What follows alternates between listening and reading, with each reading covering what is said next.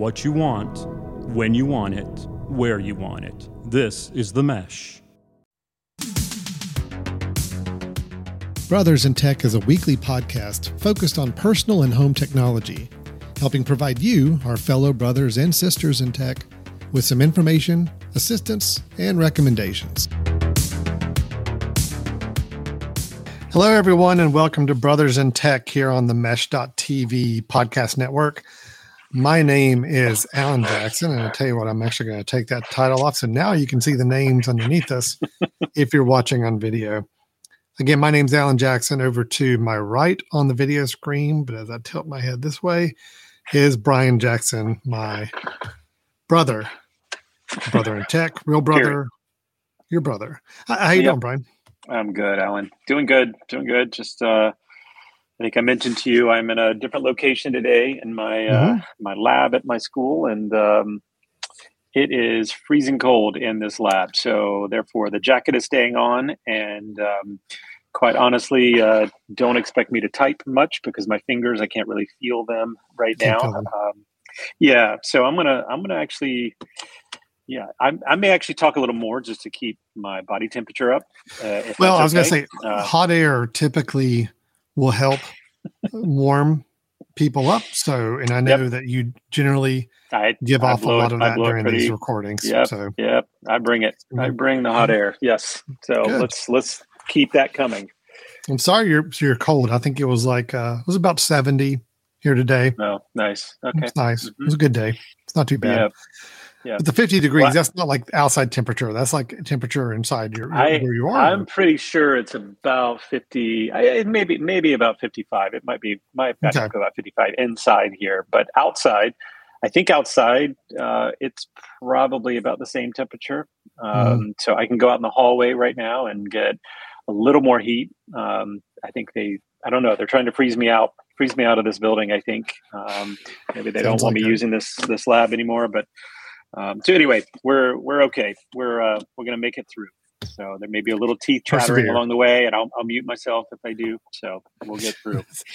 well, Brian, t- today on on Brothers in Tech, you know, we, we get together. This is our ongoing podcast about personal home and family technology uh, trying to talk through some every time we get together we either talk about a topic uh, of some aspect of personal technology we want to dig into mm-hmm. a little bit sometimes we have suggestions and recommendations we like to give out we've started talking a little bit about some efficiencies and things that you can do with technology to make things in your life go a little quicker um, today I, I, think we're we're just kind of catching up and a little bit of grab bag of a lot of stuff because i think uh, um, I, I think we've got a couple things we want to kind of catch up on each other on yep. technology wise. Yep. This is a good time to do it.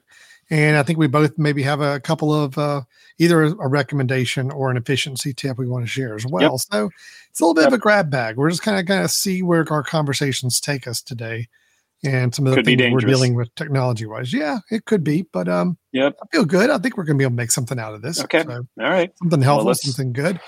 Um, can I go ahead and get the uh, the elephant out of the room? Please, I've been okay. I've been eagerly awaiting hearing about this. So, so anybody uh, for the two of you that listened to the show last week, um, and you heard my trials and tribulations dealing with um, my laptop. So I, yeah, not not two episodes ago, we were discussing our latest MacBook Pros, I believe. Yep. Your uh, brand uh, mine is. 3 mm-hmm. months old. Yours is a little newer than that. Yep. Um, and uh, last week I updated everybody that like within a couple hours before recording time, my laptop was the culprit of water getting into the computer, and my laptop was not starting. So I was in a little bit of a uh, weird state trying to figure out what my solution to this was going to be. And uh, just to give a little update on where we are, um, I tried several paths to find out what my options were for repairing. That included going to a local um, Mac repair shop here, and they. I swear to you, I kept the voicemail just because the voicemail really got me. I dropped it off at this repair shop and said, "Okay, here's the deal. Tell me what the deal is. I need to know if you know water got on the logic board because again, water on the logic board is what's bad." Yeah. water gets and corrupts or corrodes anything on the on the logic board, that is bad because that is the guts of your computer. That is the most expensive part of your computer. That is the one that's going to be the most painful to fix or replace. So I dropped it off at the service place. I said, look, just call me later today and let me know what the deal is. Tell me what's going on. So I get a message a couple hours later, a few hours later, and it was from this repair shop. And I swear to you, I can play you the, the message right here on my phone. I saved it. I played it for a couple of my coworkers. I'm like, please tell me this is what they said. They said, yeah, I heard the same thing. The guy calls and says, um, yeah, we're um, we've diagnosed your Mac, and for parts and repair, it's going to be $150 and uh, to get it fixed. And I heard the message. I'm like, oh, that's that's good. I'm like that. Yeah. that- No, that's great. I mean, yeah, it's money I don't want to spend, but compared to having what I thought it was going to be, I'm super excited. So I called him Yeah. like, like, hey, that is so great. I said, tell me what were the the parts that are being replaced. I'm just curious for the hundred for the amount. He said, oh, it's, it's the whole logic board. I'm like, for 150 dollars? He's like, oh no no, it is a thousand fifty dollars. Like, Uh, no, no, no. I I'm holding you to the voice message. You said 150. Anyway, so it was going to be like with their labor and everything included, it's going to be like 12 to 1300 dollars. Yeah. I said, well, just hold on. I'm going to go the route to Apple because I feel, you know, Yep. look, I've been an Apple user since I was 12 years old. Um, all the way back from the Apple IIe. I've probably between my personal family here and my office have bought new Macs every year, 40 years of my life. So I said, I'm going to take this did you practice? Did you practice saying this so that when you got I did. there, I did. I rehearsed about the all of this. Yep. I Okay, did. good. Yep. Good. I came in wearing like an old Apple's t-shirt I had from back there in the day, my Yes. hat. Mm-hmm. So Yeah. I have a, Apple uh, fanboy here. I'm a Apple Final Cut Pro certified. Uh, That's a certification I got like 30 years ago. I was going to wear the shirt, Bravo. show that. Just Mhm. getting all all into it. I have heard stories that you know there have been some situations where you happen to get lucky at a Apple store and somebody there is a very uh, um, uh, sympathetic to your situation. Then who knows? Maybe something could happen. And the fact that this is a three month old laptop too. Um, so I took it to the Apple store. I did not tell them it was water damage because I wanted them to see Yep. what they found on their own. And uh, he was uh he you know the guy tried powering it up, said up I, I can't I can't get it to work. So we're just gonna have to ship it off to our Atlanta facility and they can do a diagnostic and let you know what the problem is. And I'm thinking to myself, oh, I know what the problem is. I'm like, Right. I know they're going to ship it off and it's going to be expensive to replace the logic board. Obviously, they're not going to give me a deal on this. So I, that's why I told him, I said, well, look, there's a really good chance, the more I think about it, that there may be some water that got in the computer. you know, now, I, uh, I'm sorry. I just Now that- started thinking oh, more you about know what? now that I think back through the whole scenario, the day and actions that happened, yeah. I do. Yes, I remember there was some water on it at one point. Would that be a bad thing? Is that bad? Oh, wait a minute. Wait, wait, wait. I'm sorry. Oh, that's right. Hydrogen and oxygen. Okay, yeah, that's actually Yeah. water. Oh, No, okay. Let's there- let's there- let's talk about there this. were hydrogen molecules and there were oxygen molecules, I think, in the same place, yeah. probably to like now two to about it. everyone. Maybe that Mhm. made something. I don't know. And um, so sure enough, he went back and said, Well, let me let me crack it open. I'll take a look. Took it in the back. He came back and said, Yep, it's uh it's water damage logic board. He says that's about a Mhm. fourteen hundred dollar replacement. So okay, I'm like, I'm no better off than I Mm. was. But Brian, Yep. here's where I'm going to end the story. My laptop right now, I did not give it to Apple to fix. Did not give it to the local repair place. My laptop right now is in New York City. Um, Oh, good. Yeah, just Yep. just for giggles or what? I just, mean, I just you just decide to see see if somebody on the on the street wanted it or what? So we're going to see, and I'll be able to report back hopefully in the next couple episodes on the outcomes of this. There's a uh, a repair group up in New York City. I'll go ahead and share the screen for everybody so we can see. Um, hold on. Of course, I'm on my older laptop right now, and nothing is set the way I wanted it to, so it's very annoying. Um, okay, but yes, this is where my laptop is right now. Now, if anybody is watching or listening to this and they uh, have had a bad experience with this company or did not work out, please tell me immediately. Please let me know. but I've read up. Know now? Um, is it not? Is it not too late? You you do want to know, or do you want yeah, them just to keep it to themselves? Well, if I can find out tonight. Okay. Um, yeah. So, so right the, the, the deal with this guy, this guy is uh, um, Rossmann Repair Group, um, fairly well known in tech circles. He has been a very uh, big advocate for the right to repair uh, idea of, of computers, meaning it's the one that you know people are fighting for more repairability with your laptops. Unfortunately, Mac laptops are going the opposite direction, harder to repair. You know, the hard drive is soldered on, the SSD drive is soldered onto the board, the RAM is soldered on. You can't really repair things very easily. So this this company, this guy that started this company, and their whole thing is is that they believe that the the idea that Apple is going to charge you fourteen hundred dollars to fix a logic board that may just have a couple circuits fried on it is is a shame. Hmm. So they say they will take your logic board. They're actually going to repair the logic board instead of just replacing it. So it's about about six hundred dollars to do the repair okay. work and to get it back to you. So this is what I'm trying. Yeah. I do believe the the the issues on my logic board are small. I do not think it's widespread issues talk to them. They feel pretty confident that it's something that they can fix and do. And uh, we will see. So mm. that is what's going on right now. Um, it is a good point. It's true what they're saying about repairability. They're saying that when Apple sees that a logic board, the guts of your computer has a problem on it, it's not a matter of fixing the logic board. It is just repair it. Or I'm sorry, replace it. Replace. And right. replacing it is that $1,400 to get a brand new logic board and have it put in and installed. The difference here is this is about repairing the logic board instead of replacing it. Yep. So, yep. And so we'll you see. Know, you could probably you could probably understand why a company like Apple may not want to repair for you, right? For them, saying repair also potentially leads to maybe they do certain things, but they're not able to fix everything and all of that, and probably takes them quite a bit of time and energy. But if this person is focused on that and they have that ability to to to do that, and they of course want to get your business as opposed to you going and you know paying fourteen hundred dollars, so it seems to be uh, at least a. uh, not going to say a win because I know a win would have been your computer firing back up after you dried it, but uh, mm-hmm. but at least it's it's a better outcome, potential outcome. So, Alan, if they if they get your computer, check your logic board out, and find out that they can't replace it, are you out any money to have them evaluate mm-hmm. it? No. No, the evaluations are free. Okay. They do a free assessment. They say if uh, you know, you just have to pay for shipping to have it returned back to okay. you. Okay.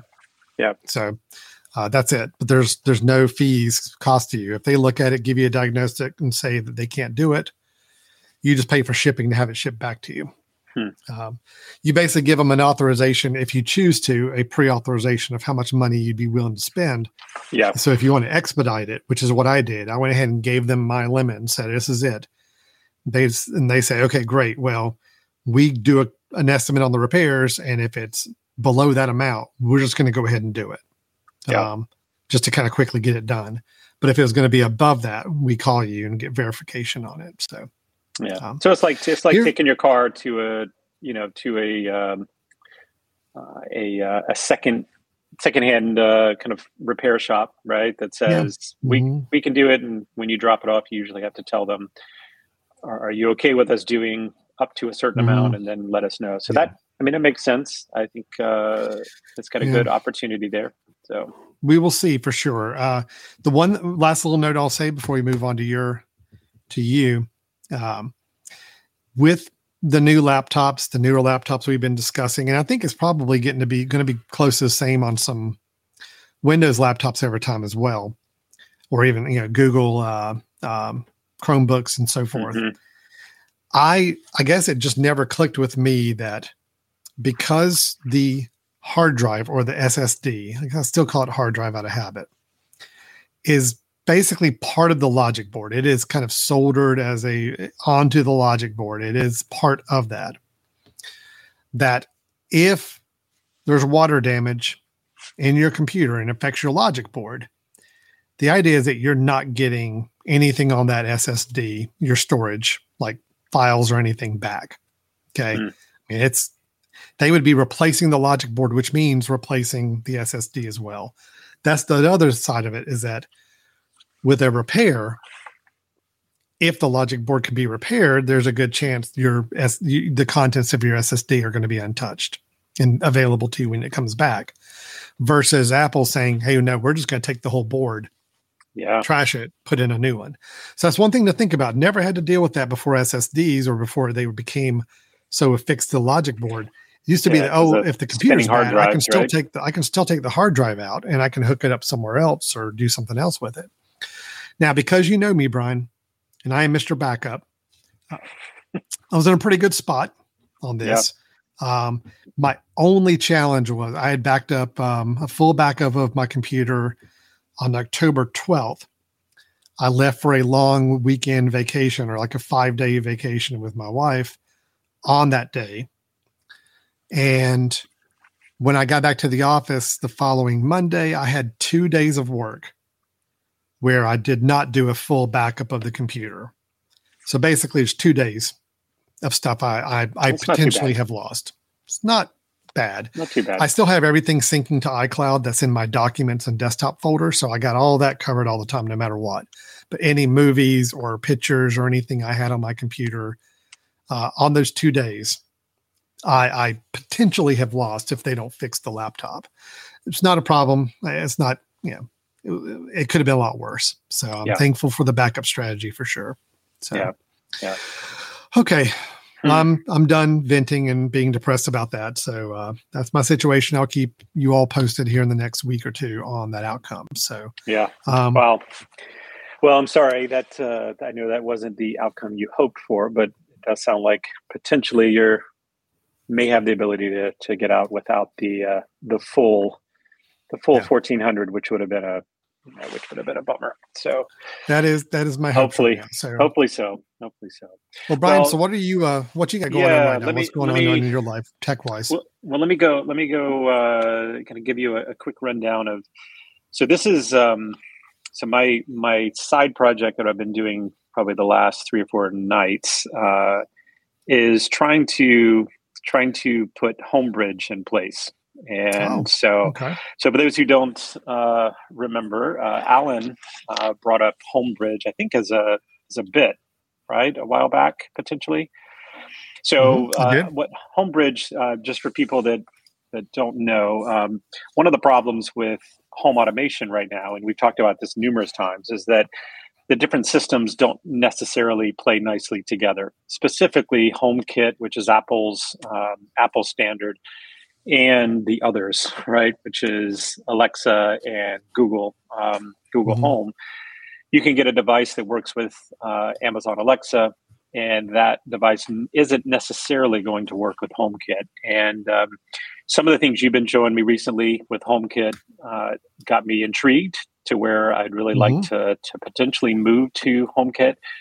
But to hmm. do that, I needed to see whether or not I could take my current devices and get them to be recognized within HomeKit because not all of them, uh, not all of them were capable. They were Amazon Alexa enabled, but not HomeKit enabled. So, for example, if I were to pull up the Home app uh, on my phone and try to set up HomeKit, it would do a search right to try to figure out here. Here's all the things we can see right now that we can communicate with, and the it was not pulling up very many things. So there was a lot of things that I had that were Amazon Alexa only.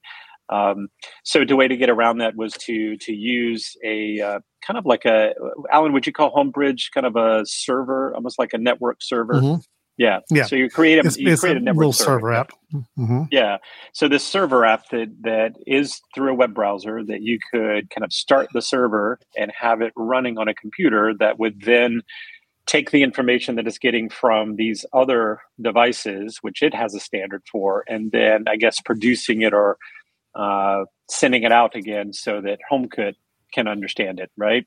So it was a way of kind of converting that information. So I started started doing it, and, and my unique thing that I wanted to do with this is I have a um, I have a uh, Raspberry Pi that okay. I have that had been used for a number of different uh, tasks. I think I talked to you about doing online darts with it and all sorts of mm-hmm. little things. So I wanted to have, make the Raspberry Pi be the one that was the network server because that's the only computer that I have at my house that it's always running, other than yeah. you know, an Apple TV or something. Um, so you can do that, right? Homebridge does work on a on a Raspberry Pi. It works mm-hmm. uh, fairly well. So I was able to follow some online instructions to be able to download it. I actually didn't sideload it like they like most people would download it on your computer and then put it on SD mm-hmm. drive, put it on your Raspberry Pi. I actually went to the Raspberry Pi and used the the terminal uh, feature on there to type in a bunch of code that would download the most recent version, install it, and then I was able to run it through uh, through a browser. That all worked, I thought, really well. Um, it didn't take me long to figure out Homebridge uh, to mm-hmm. go in and say, "Hey, I need to search for." And the way Homebridge works for for people that are interested is you look for plugins. Alan mentioned this previously, but you go in and you say, "Okay, on Homebridge, uh, I'd like to find a plugin and find a plugin for you know my Hue Hue light bulb, or find a plugin for Kasa, uh, which runs some of my uh, my outlets." And uh, and you can find, and they're all open source, right? I believe on mm-hmm. open source yeah so you find yes. an open source you do have to as you mentioned before you do have to kind of search through some plugins try to figure out which one works best uh, which one's the most recent so had some of those and sure enough pull up my my home app on my phone and they start popping mm-hmm. in and i can do mm-hmm. the you know it allows you to scan a sd or an um, qr code on the screen that says oh here use this and it will automatically add it to your home kit things were working really well. I could name things effectively. Here's where I here's where I came with the problem, and this is not necessarily okay. a problem with Homebridge. This is a problem with the devices I have. Um, everybody should know that one of my favorite companies has been uh, the company Wyze, W Y Z E. Mm-hmm. Um, and I have all of my cameras at my house. I have four, five. I have five cameras in my house. Two door sensors, one motion sensor. They're all from Wyze. And the reason I love Wyze is that they were fairly inexpensive.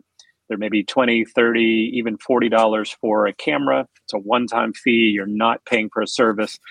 Um, unfortunately, most of Wyze's cameras will not work with Homebridge. And there's a reason mm. why. So the sensors do, do. The sensors came in fine was able to name okay. those. So when a door opens, I can have home uh, HomeKit notify me. The outdoor cameras, and those are ones that I have recommended before. They're the wireless cameras that I can mount outside. Mm-hmm. Um, they last for about three months. I mean, they're great, battery powered, but they mm-hmm. do not have the what is it? The streaming protocol, Alan. You know, when you have a camera, I need to think back. It's the real time streaming protocol, RTSP. Mm-hmm. So RTSP is when you have a camera that has firmware built in to where it's always going to be sending a signal to some sort of network so that you can access that information often. Well, mm-hmm. these outdoor cameras don't have that. What they have is a motion sensor that then kicks it on, sends that little bit of information to its server to Wyze, and then you get the information about the uh, the movement. Unfortunately, those outdoor cameras can't be updated hmm. with a RT was it RTSP um, protocol. Yeah. The other cameras that Wyze makes can. So the hmm. I have a pan camera that's a indoor camera. That one is plugged in, and I'm finding out the reason why they don't want you to do this is because the real time streaming protocol will end up draining your battery horribly because it's constantly sending information to try to keep up with Homebridge right, right, if it were to do that and that's a problem so that right? kind of goes takes, against the whole long battery life that those exactly. cameras are yep. trying to have yeah hmm. now i don't know if you can work your way around that because some of those cameras now have the ability to have a solar uh, solar yeah. feature that sits on top of them and continues to charge them but i don't i don't think that Wyze has any interest in putting out firmware to do that now they have put out firmware to change your camera to an rtsp uh, protocol for the non outdoor cameras. So if I bought a new okay. camera now, they do have protocols for the newer ones, uh, but these are an age where they're not going to update mm. them. So I was really bummed.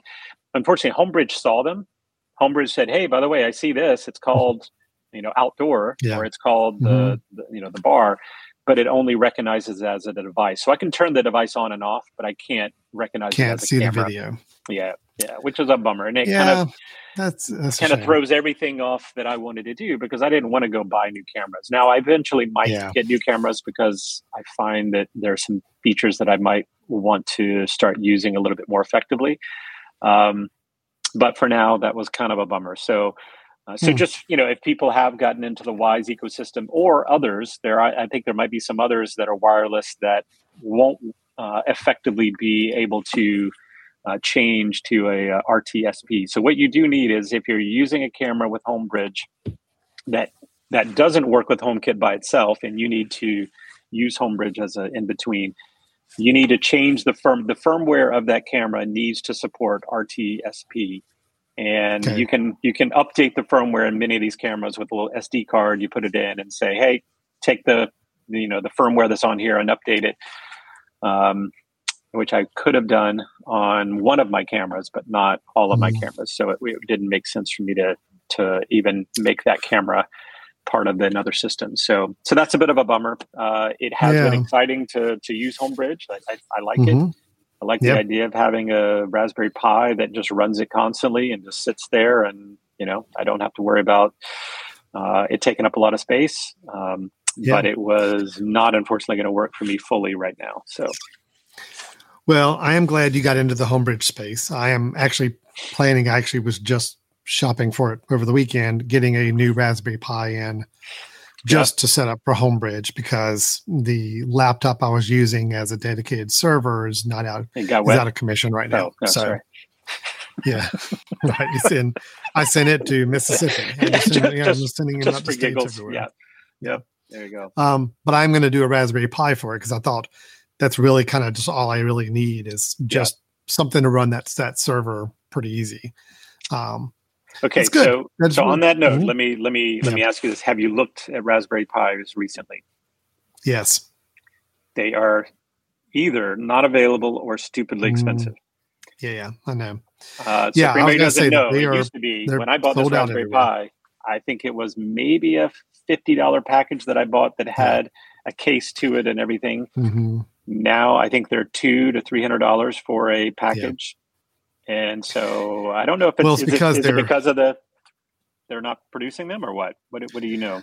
I, I think it is a supply issue thing. I mean, it, it is. Yeah. Uh, they've been out of them for like a long time. Even the base level Raspberry Pi has been out for quite a while. I've been needing Mhm. to get some for work purposes and could not find any anywhere. So that is a bit of a challenge right now too. Yeah, Um, I hope those price increases are not permanent price increases. I think those are more Yeah, built up because of the demand right yeah, now. for sure. Yeah, I think so. So- Well, if you still if you go on the Raspberry Pi website, it'll st- still shows you know here this particular model starting at forty five dollars or this model starting Yeah. at thirty five dollars. It's just when you click on it to say buy, it says oh, out of stock, mm, out of stock. sold out everywhere. Yep. Everywhere Yeah. sold out. Yeah, the ras- Raspberry Pis have gone fast. I don't know what's been the last year or so, but it's they are hot commodities right now. So Yeah. Uh, Yeah. Uh, just be mindful if you do go out shopping for a Raspberry Pi right now. Uh, yeah, like Brian said, the only place you're going to be able to get them easy is you're going to spend a lot more money for them than you really need to. So uh, I'm not in a rush. I, I'm going to wait till they become available again at normal prices for sure. Yep. But that is Yep. definitely the plan I'm, I'm planning on going on.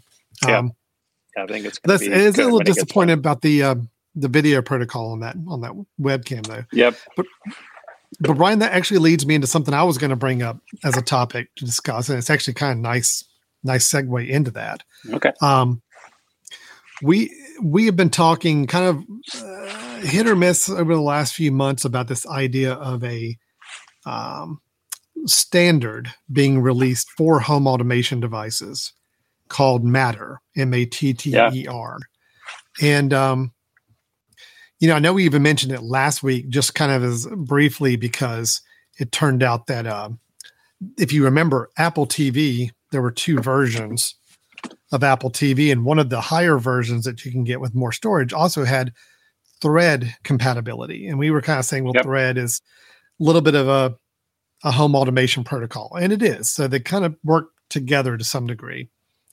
But Matter, Matter is going to be what is being rolled out now is going to start being available in devices, new home automation devices that come out.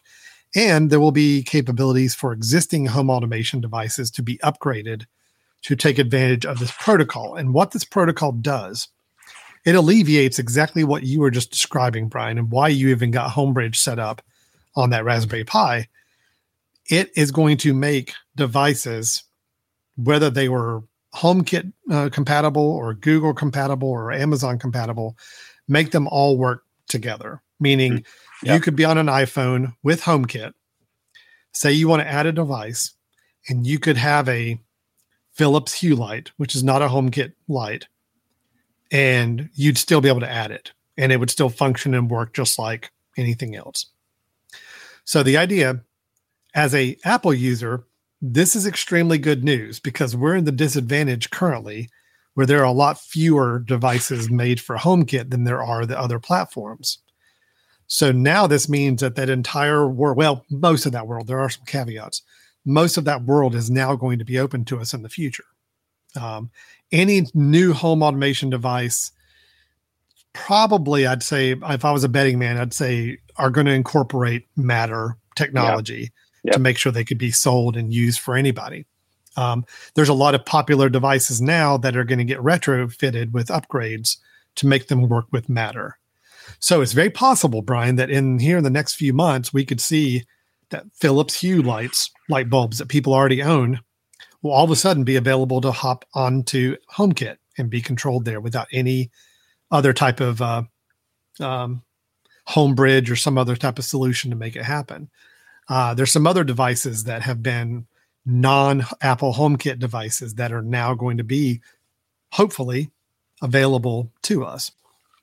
So this is where it gets exciting for me. I, I think this is amazing, and I cannot wait to see this come to fruition because it's very frustrating right now to go shopping for a device for my home and find out that either the HomeKit version is much much more expensive Yep. Or there's not a HomeKit version, which means I've either got to decide do I need this device? And if so, then I've got to look at a third party solution like Homebridge to make it work, which is just adds more effort and complication to it. So this is the idea with Matter. Now, Thread that we mentioned last week with that Apple TV Plus or Apple TV 4K device, that was the upgraded version of it.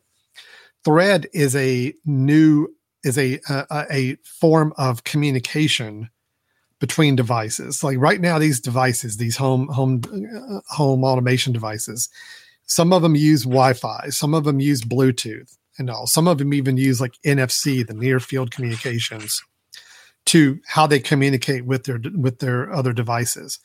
Thread is another form. I think of like a like almost like a radio RF type of signal communication that can go on between devices. So it's another way for them to talk to each other. Um, so the way this is all going to work, Matter, you will not need to buy a new device to make Matter work.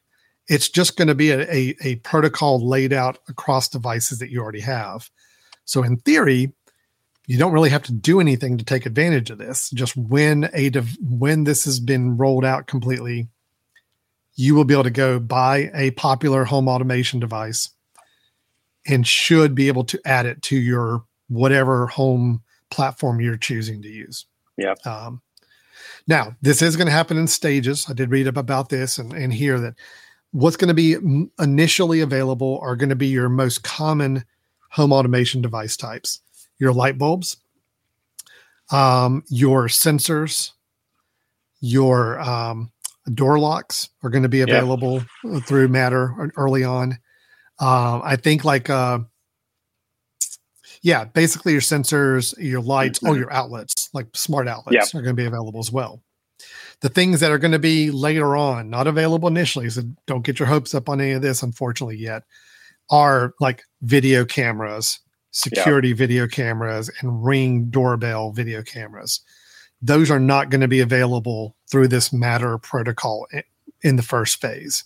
It's going to be a while on those. I think they they they have greater security issues mm-hmm. about them. So yeah. there's a lot more testing has to be done, I guess. Right. Um, so I think, I mean, this is good. I think this is very yep. exciting. I, I'm, no, uh, I cannot wait to start seeing. Now, granted, it is a new protocol. I mean, there's, we, we assume it's going to work the way it's it's being said it's going to work, but we'll wait and see on that. But I, I, do think it can be kind of exciting to start all of a sudden. I feel like the just the doors open up a little bit more to say, what can I now add to my home network here that I was hesitant to do before or didn't feel like it was going to be worth the time to do.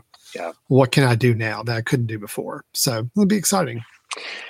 Yeah, I'm I'm incredibly excited. I will say I'm probably it's making me rethink whether or not I buy any new cameras for a while because I don't, you know, and this would be my advice to other people. This is given that a new protocol is coming out, I certainly would not buy a whole lot of new things right now unless you knew that it was able to connect to the protocol that you're hoping to work with. So if you're if you're a HomeKit yeah. person and you see it works with HomeKit, you're fine. It's going to continue to work with HomeKit. I think the problem is don't buy something now that you're hoping eventually will also work on another protocol because of this. Yeah. Because you probably want to wait for the matter version of these, right? The ones that actually will yeah. contribute to that, and then you get more the, flexibility. I agree. You're right, absolutely. The only caveat I'd say that may be a little different, if there are some extremely big brand name popular items, like for example the Philips Hue. Yep. I mean, I I feel like you know, let's say if uh, this Christmas there was a great sale on Philips Hue bulbs, and you're like, you know what, that's a device that even though they're not right out of the box, maybe some of the ones were not HomeKit compatible. Well, I think the Philips Hue are for the most part, but I'm trying to think of a good like big name product that I know is not HomeKit compatible right now. Um, is is Kasa? Is Kasa. Yeah, Kasa TP, is. TP-Link? got some Kasa. Okay. Uh, TP Link is not. Okay. okay. So TP Link would be one that could be. If you saw some great devices for sale, I would be tempted to say if it's a big company name or a fairly well known brand name and it's a fairly common product, uh, I'd be surprised if those were not um, matter compatible, like right on from the get go, from the start, hmm. or at least with a, a, firmware update on those devices. Yeah, that, that's um, what I'm wondering. Maybe a firmware update. Uh, I just I don't know enough about where the protocol is built in. Right? Is it yeah. that it's going to? I mean, if it's a software or if it's a firmware issue, that all you need to do is flash your firmware of whatever the device is, and then it sends out a protocol that then gets recognized by Matter. Fantastic, yep. because that would yeah, suggest that, that even, even our old stuff would work, yep. right? If if oh, they, yeah. if they update it. Now it's still up to every individual vendor, yep. manufacturer, what they do. But I again, I feel like the big company names, they're going to do this. I would be a little more hesitant about ones that were like, really off brand names, companies that yeah, really you don't really hear much yep. about. Yep. Those I'd be a little sensitive about whether they're going to go through and actually make the effort to upgrade them or not. But your bigger company names, your your brand names that are sold at Best Buy and other places, I feel like those are all pretty safe. I think they're going to uh, have firmware updates to make them all compatible, and then all of a sudden, boom, those devices will now be available to you on your platform. Especially if you look at all these partners, Brian. These are the logos of all the yeah. partners who've come together to make this protocol work. Amazon, Apple, you got on there. You got Google, IKEA. You know, we go on down. Uh, Legrand, Lutron, which I've got some Lutron switches, mm-hmm. which are great. Half of them are home uh, kit available. Some of them on their website are not. So maybe that would open up all the rest of them to us. Um, uh, Resideo, Samsung, yeah. Samsung, Texas Instruments. I mean, you know, some there's some good companies in there yeah. that are work together to make this standard work. So, um, yeah, and and maybe I'll just give again. I'll give the the counter argument. Just seeing even with Wyze right now, where they're basically saying, you know what, we're not really going to put the effort into updating firmware of our older devices. I do worry that some of these companies are going to say, you know what? Does it really make sense for us to update our old devices? But here's brand new devices that have it built yeah, in and, and, want you to buy true. new stuff. That that would be my only concern is that, yeah.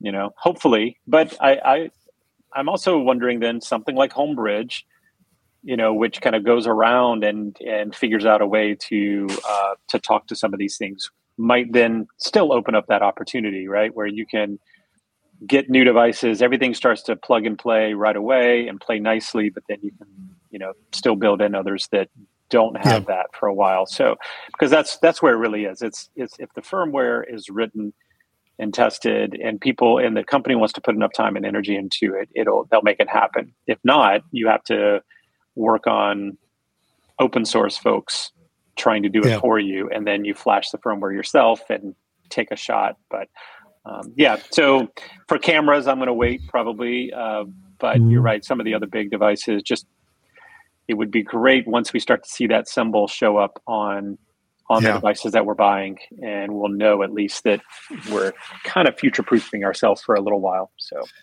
That's my hope as well. I honestly, I mean, I, I think it's great they're coming up with a protocol or a standard interface here. I'm kind of surprised they are. Yeah. But I'm sh- surprised mainly the fact that I think Apple's putting the most stake into this from what I've read. They've contributed the most. They've actually provided most of the underlying technology to build this standard from. And you think about it, they have the most to gain on this because their HomeKit platform, as much as I like it, it's still far behind in terms of number of devices available to use. Right. Uh, and consumer buy-in is still not as high as they'd like for it to be. This basically eliminates any of those barriers when it works. Um, so Apple's got the most to gain. Google and Amazon, I mean, or, or yeah, I don't really know what you can technically say you gain because practically every device I think you can buy right now for home automation is compatible with Google or Amazon. So I'm not really sure the benefit there other than just yeah, I don't really know. I'm, I know there probably is a technical advantage and there's some probably Yeah. some some business advantage to doing this, but Apple's the one that's HomeKit users are the ones that are going to make out so much better from this whole situation when it's done. No, I, I think you're right. Except I would I would say the others maybe had been banking on they've had several years to build their clientele. And they they have they have several years built where people know to say Alexa, and that is what they've built their their homes Yeah. around. So maybe they're assuming, hey, listen, we've got this already now. We can get people that are also, you know, Apple people that might buy us a little bit more, or we can then work in concert where you can still, you know, still try to purchase some of what Mhm. we're doing. I don't know. There's, I think there, Yeah. there's got to be some. They, they've got to be reading the the tea leaves on Sure. maybe where things are going. So, uh, but regardless, it I think it's uh, it's a win for us. It's a win for everybody to not have It- to play this uh, divided household of of automation. Yeah. Agreed. I'm very very excited with that. So Cool. yeah, uh, that we'll definitely be keeping our ears to the ground on this as this kind of starts to roll out a little bit more. Um, Brian, I think Matter was something that was, if I remember correctly, was something that's kind of woven into the latest Mac operating system, or at least the version of the Home app on there. If I remember correctly, I could be wrong. Yeah. I think that was something that was one of those. I'm just saying that to let everybody know that yes, we know that Mac OS Ventura came out uh, last week, and this is probably the first version of the operating system, Brian, that's come out that I have not upgraded to in the first week it's been released. Yeah. Um, mainly because of my laptop situation. I'm on an older one now that I'm already feel like I'm taxing so much just using it the way I'm using it. Um, I did not want to venture to try putting on a new OS on a temporary laptop when Yeah. I'm in Yeah. flux right now. So, Yeah. so I'm I've held off, and this is kind of weird because I'm not used to holding off on the the big upgrades to the new. Showed a lot of restraint there, um, Alan. A I lot am, of restraint. am. I will tell you though, Brian, kind of going back to our comments about the MacBook Pros from a couple weeks ago. You know, we were talking about the speed improvements and how much faster Mhm. they are, and I, I think I may have made some offhanded comment about. I mean, yeah, they're they're faster, but it's not. Uh, it may not be as super noticeable to a lot of everyday common users on it. Um, to counter that and to make sure you really understand how fast those computers were, try using one for three months and then going back to a five or six year old laptop. Um, Yeah. Then you start to realize just how fast those new ones were. Yeah, comparison. Uh, I am I am in pain right now using a five year old laptop that I thought I was done with, and it kind of put off to the side, and it was going to be in my uh, to sell pile. Um, and uh, luckily, I had not sold it yet, and I'm now using it. But uh, this is a learning experience. I cannot Yeah. wait for that laptop to get fixed and come back. It's painful.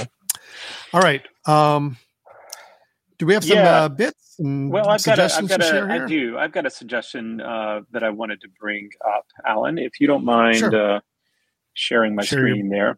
Yeah. Okay, um, so I have a, an app that I just started using, and um, so everybody will notice this is my lock screen. Okay, where you are looking at what happens when I wake my phone up.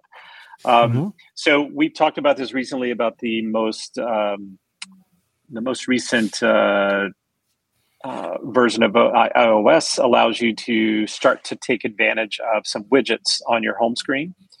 So I'm going to flip over to a different home screen. So this is this is another home screen that I have where I do have some widgets. Right, you'll see I have a little mm-hmm. icon there for um, I think that's my timekeeper, and then another one for the battery uh, power in my uh, my AirPods. Yeah. Okay, so we talked about how this is great, but it's also fairly limited in terms of what's available right now. Right, there's mm-hmm. opportunities mm. for it to grow a little bit more. Let me show you this.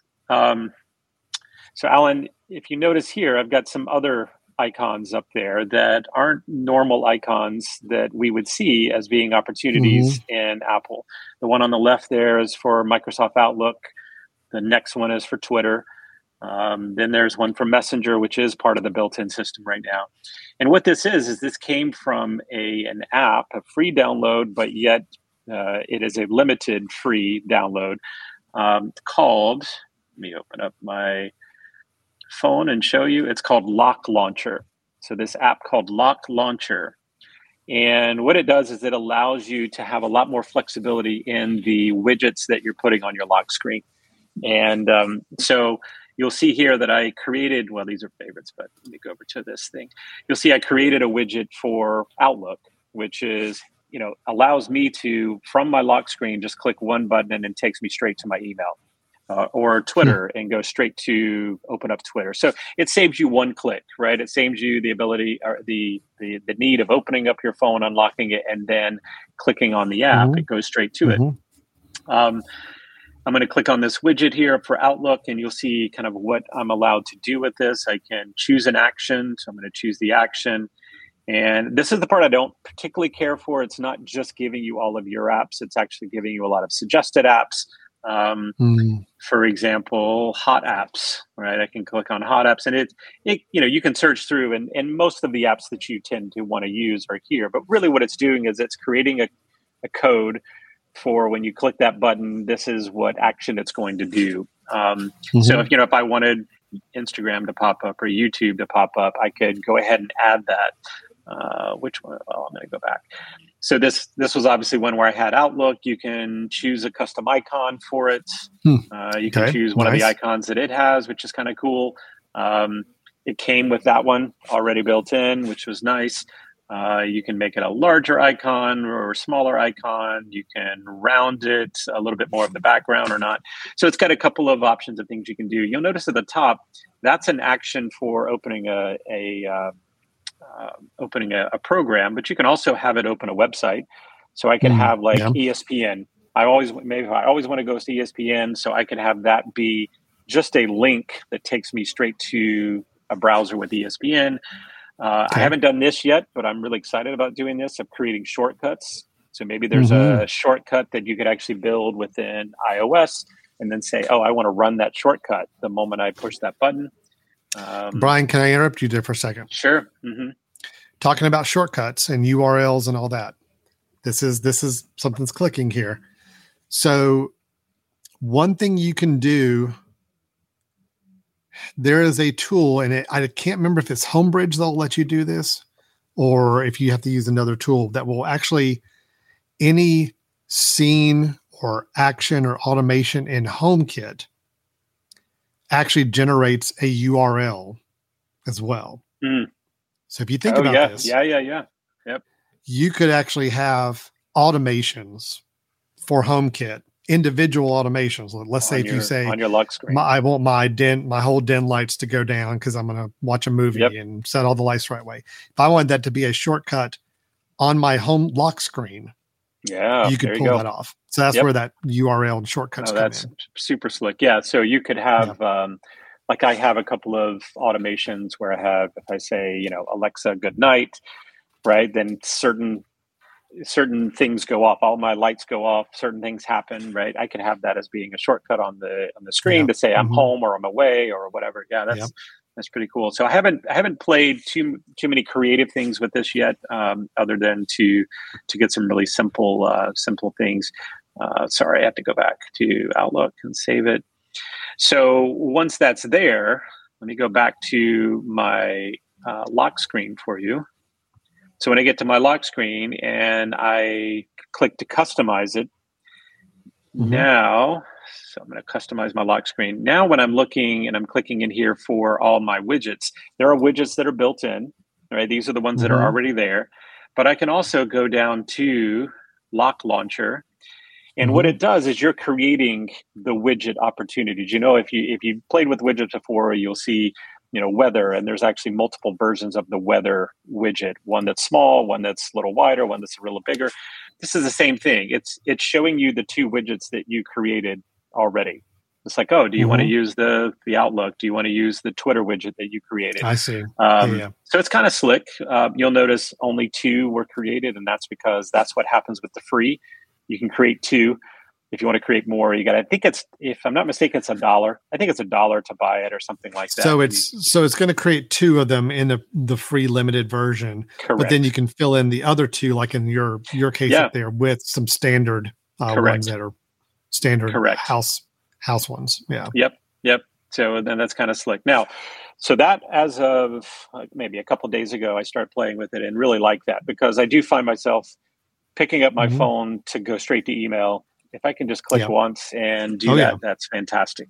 Uh, let me show you what I just found out today when I was prepping for the show, um, which I didn't know could happen. If I go back to Lock Launcher, and let's see, where is it? Okay, on the on the the home screen, I haven't quite figured out the favorites yet. Honestly, I think if, if you have yourself unlocking lots of different things and using them different ways, you can create them as favorites. But up here in the top right, I just stumbled across this as looking at the options. There's this little palm tree thing. So mm-hmm. if I mm-hmm. click on that, now there's this thing called live mm-hmm. activities, right? And uh, yeah. of course, I don't have the dy- dynamic island. I don't have a newer phone that has the the island at the top. Sure. Um, but I'm going to toggle this live activities on and take a look what happens here, which I just found today. Now there's my lock screen. It's actually hmm. giving me giving me some oh, I know in. what it's doing. I know yeah. what it's doing. Tell me. So, Tell Brian, me are you up to? Are you on sixteen point one? The latest uh, iOS update? Uh, I don't think I don't know if I updated 6.1 or not. Maybe. Hmm. Let me like, maybe. Let me see. Let me show okay. you. Okay. Hold on. I'm to. Uh, bless you. Yes. Yeah, you 16. are. Okay, good. Yep. Yep. So 16.1 that just came out in the last week. Um, that is an update to the iOS 16 that allows for the live updates on your lock screen. Now that can be used for sports uh, scores like ESPN if it supports it. Mm-hmm. We'll put up sports score like live sports scores there. Other apps can push live information. Ah, there we go. To that yep. bar now.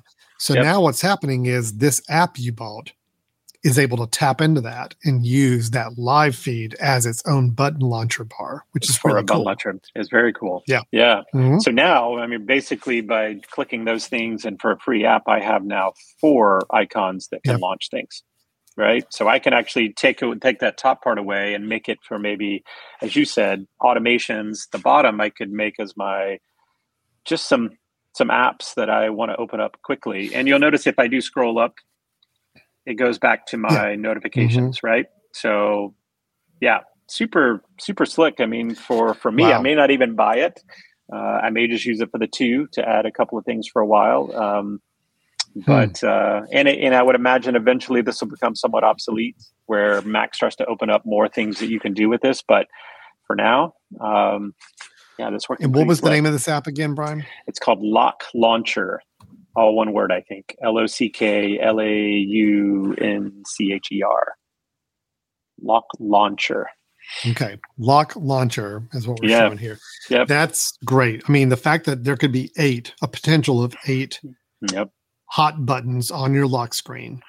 Yep. Um, to me, that's that's that's huge because yeah, I would do the same thing. I would make the top bar the standard Apple icon or area mm-hmm. for like sensors for me, like weather, I have my activity rings up there, just things I want to glance at and quickly see. And then I would make the bar along the bottom, the live update bar.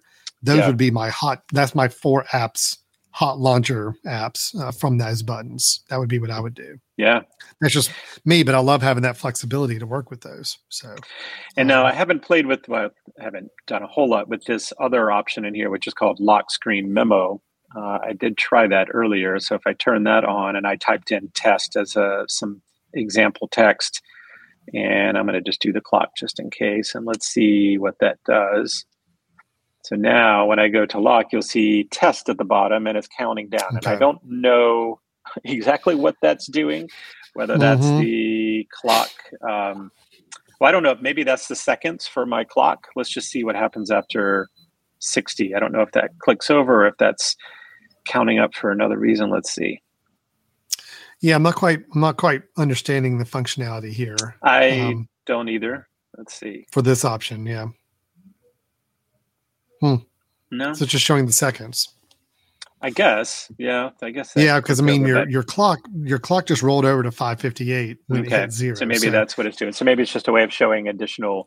Maybe yeah. if I didn't have the clock turned on on the lock screen, maybe mm-hmm. it would show the whole clock down there. I don't know, and I'm not sure what the test does. Like if I click on it, it's going right here to back to lock launcher. So yeah. I'm not sure what the what mm. that's purpose is. But again, I haven't played with it a whole lot. I'm not a huge fan of the app, the way that it's organized, the way that it's laid yeah. out. But it is one of these things that if you create it once, now here's what you I was really here's what I'm really excited about is I'm thinking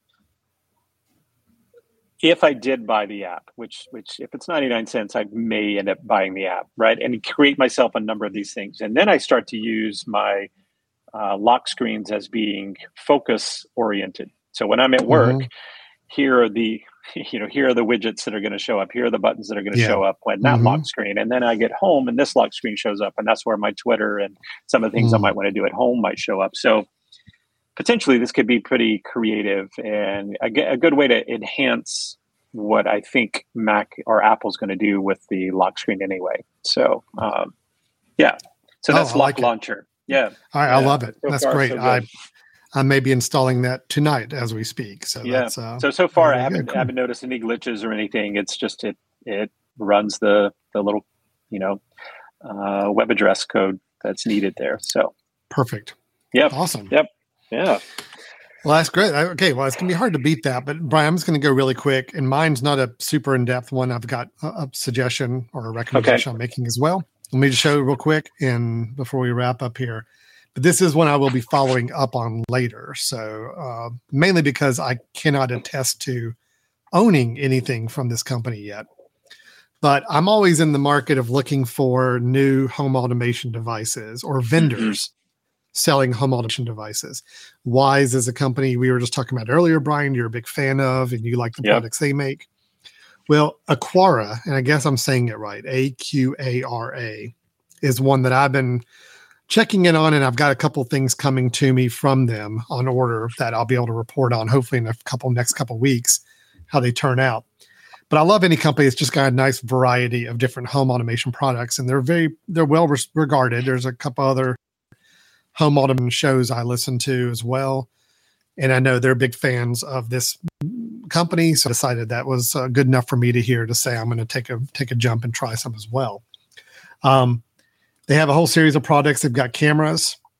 Uh, they've got um, you do have to buy a hub to use their products, which is I, I don't like that, but yeah, if it's a one-time purchase of thirty to forty dollars for a hub, and I can add all their devices from that, then I guess that's okay. But a lot of cameras, uh, sensors, tons of sensors they sell, vibration sensors. Basically, you can make your own home security system from their devices. Door and window sensors, they have a water leak sensor. They have motion sensors. All these things work. Um, the controllers are what I'm excited on, is what I have coming to me. Mm. This one in particular, the wireless mini switch. I have been struggling trying to find the easiest way to have one button presses in places both in my house and my office to turn on HomeKit uh, or home automation scenes. And I know that different companies make this little simple one button, but I've been really yeah. surprised at actually how expensive they are in some places. I mean, we're talking over 30 40 dollars just for like a single one button push button to do use and i'm just like it just seems like a lot of money for a one button uh, push yeah. push function so this is the Aqara wireless mini switch so the idea here is there's no wiring needed you don't have to wire it in anywhere you just honestly peel off the back and stick it wherever you want to go um, and you can program this in HomeKit or uh, or you know Amazon or Google other other environments, and it can basically perform a couple different functions. You can have it do a single press to do one scene or automation. You can have it do a double press, or you can have it do a long hold press. So it has three different functions, I believe, that you can control from it. So, for example, here in my den, I have a nice HomeKit set up to say that when I say to SIRI, hey, turn on my den lights, it knows to turn on. There's like six different things it turns on in here. Um, right now, I don't have a switch to do that. My, I have to use my voice. But there's a lot of times I don't want to use my voice, or I'd rather yeah. not for some reason. So all I need is this little button, put it up on the wall, cup walk in the door, hit the button, boom. Plus, when you have guests over to your place, and you know, if they're going to walk into a room and they need to turn the lights, it's really awkward to say, "Oh, you got to say yeah, this." You to talk to the, them. yeah, yeah. So it's nice to just have a simple button to do it. Here's the thing I was most excited about: eighteen dollars. Oh. Uh, oh. I'm sorry, you can't see. Uh, I just flipped to another tab. Let yep. me show you the tab. I'm sorry. Um, yes, yeah, eighteen dollars on Amazon to get hmm. that little uh, that little push button, which to me that works. I'm okay with That's that. Great. That yep, uh, that works. That is a good price for me on that. Yeah, here we go. And I assume there's an app that you can go and code it, right? Like where you're telling it, here's the here's the task to do, or is it something that gets coded in Homebridge, or is it? I mean, oh no, it's in, uh, it, well, it's in HomeKit. It's in HomeKit native. Oh, so oh, HomeKit. if I'm in HomeKit okay. and I, I I I attach it to my HomeKit, I see it, then I can attach an automation to it and say, oh, okay, cool single press does this, double press yep. does that, long yep. press does this. I don't know if I have to configure it in the Aqara app first before it passes on, but I mean, normally with these kind of functions and buttons, you can do the automation all from within HomeKit without mm having to even use another app. Oh, that's so, great. Uh, eighteen dollars for the uh, the button. The door and window sensors are eighteen dollars as well. Motion sensors twenty bucks vibration sensors, twenty dollars. Uh, they do make actual wall switches like that you would wire up to your lighting system mm, yep. as well. Yep. Um, so just you know, I like the pricing. No, I like the flexibility. I like the fact that they're all HomeKit as well as Google and Alexa all all in one product. Um, yeah, you got to get a hub, but from everything I think I've learned and understood, I, even though I hate the idea of having a hub, for these different manufacturers and having to find a spot for it and plug it in and they pay for it. Supposedly, reliability wise, they are much stronger with their own dedicated hub for their net, for their system yeah. than those that don't require hubs. So I can't attest to whether that's true or not, but everything I've read and seen seems to be the case. So if it means 30 bucks buy my hub and then I can start adding these products to it. i am I'm, I'm happy with that. Yeah, um, no, that's great. But the mini switches I'm really excited about. There's going to be the first things that come in, putting a couple here in the house. I'm putting a couple in the office where I've got some uh, lighting setups through HomeKit already. And uh, I think it's just going to make things a lot easier for people. I think so that's fantastic. I'm, I'm thinking right now that I have a, a, a real use for that, which is, um, mm-hmm in the bedroom. Uh, I'm usually the last person. So my wife will go go to sleep before I will. I'm usually either working in bed or I've uh, come come to bed a little late, and she'll leave a light on. But I have an automa- an automation for, you know, Alexa, good night. Will shut off all my lights throughout the house and shut off the ones in the bedroom as well. But if she's already asleep, I hate going in there and saying that because first the mm-hmm. response. So if I can just put a button next to the bed that is one click is good night, or two clicks is wake up sort of things. Um, mm-hmm. I think that's fantastic. Yeah, that's going to be well that's worth the twenty bucks. So, yep, that's great. That's we have great. a. I have my uh, our studio at my office with all of our lighting grid for whenever we do some shoots in there. I've got them all set up on HomeKit uh, switches and outlets, and it works great. uh, if I have my iPhone to turn it on or if I use my voice. But every time I have somebody come into the office that needs to go into the studio, I either have to remotely turn them, on the lights for them or I have to tell them what the voice commands are to use or whatever. So again, this is for that simplicity that you need. Right. You want to mimic the idea of a light switch as much as possible without having to go in and wire up anything. Yeah. But you want it to work with any type of HomeKit or Alexa or Google no, I love it. home setup you've got. So yeah. That's great. That's my kind of recommendation. But again, it's a little early and that I'm I'm going on the words of a lot of other people. But um I'll be able to report on it here in a couple weeks for sure. But I'm, Yeah, I'm liking what I'm seeing and yeah, definitely like the price involved too. Yeah. awesome. Cool. Yeah, cool. All right. That was All good. right, man. Well, I think that's all we're going to try to do tonight. And like I said, it was a little bit of kind of a ramrod show, just trying out some uh, different topics. Was that the word I'm looking for? I don't. I don't know if that's the right word, but that's okay. I mean, I think we're going to run it. You understood yeah. what I was talking about, right? I, I knew. Yeah, sure. Ramrod. yeah, just Let's kind go. of just, just pushing through, Mix- just doing a bunch of random stuff. Yeah, drive it through. Yeah. Not a lot Well, of prep, cool. just kind of talking and going. So it was all good. Um, We will be coming back again each week with some more thoughts, updates, uh, discussions on home, family, personal technology. But Brian, in the meantime, anybody wants to get a hold of us, what do they do to talk to us? Yeah, they can send us an email at info at themesh.tv. Uh, tell us about uh, some topics you'd like to see us get into uh, in the future, or if you have some uh, some bits or bytes that you want to share, uh, info at themesh.tv. You can also go to our website at www.brothers-n-tech.com and see right. previous episodes as well as the most recent. So Perfect. it was fun. All Alan. right. Thanks everybody for watching and uh, hanging out with us for the last hour. And we'll look forward to getting together with everybody again sometime soon. All right, sounds Good? good. Okay. All right. Take care, everyone. Bye bye. Bye bye.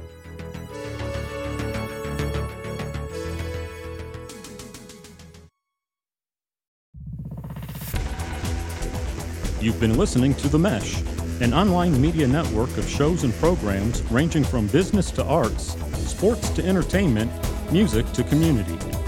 All programs are available on the website as well as through iTunes and YouTube. Check us out online at themesh.tv. Discover other network shows and give us feedback on what you just heard.